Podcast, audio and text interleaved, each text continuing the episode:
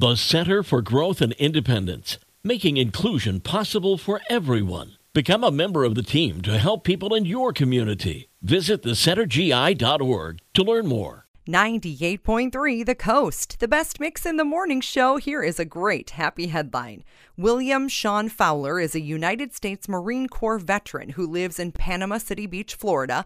William lives next to Ken Hoffman, who happens to be a World War II veteran. Somewhere along the way, Ken noticed that William was in need of a new heating and air conditioning unit, so he took action.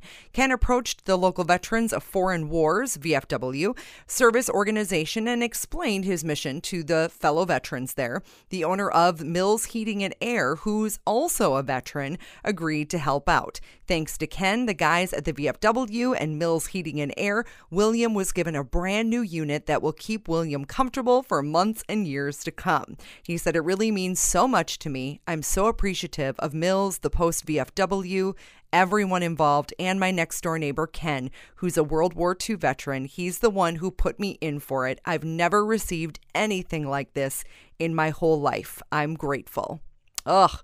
That's a happy headline for you. Genesis up next on the best mix in the morning show, 98.3 The Coast.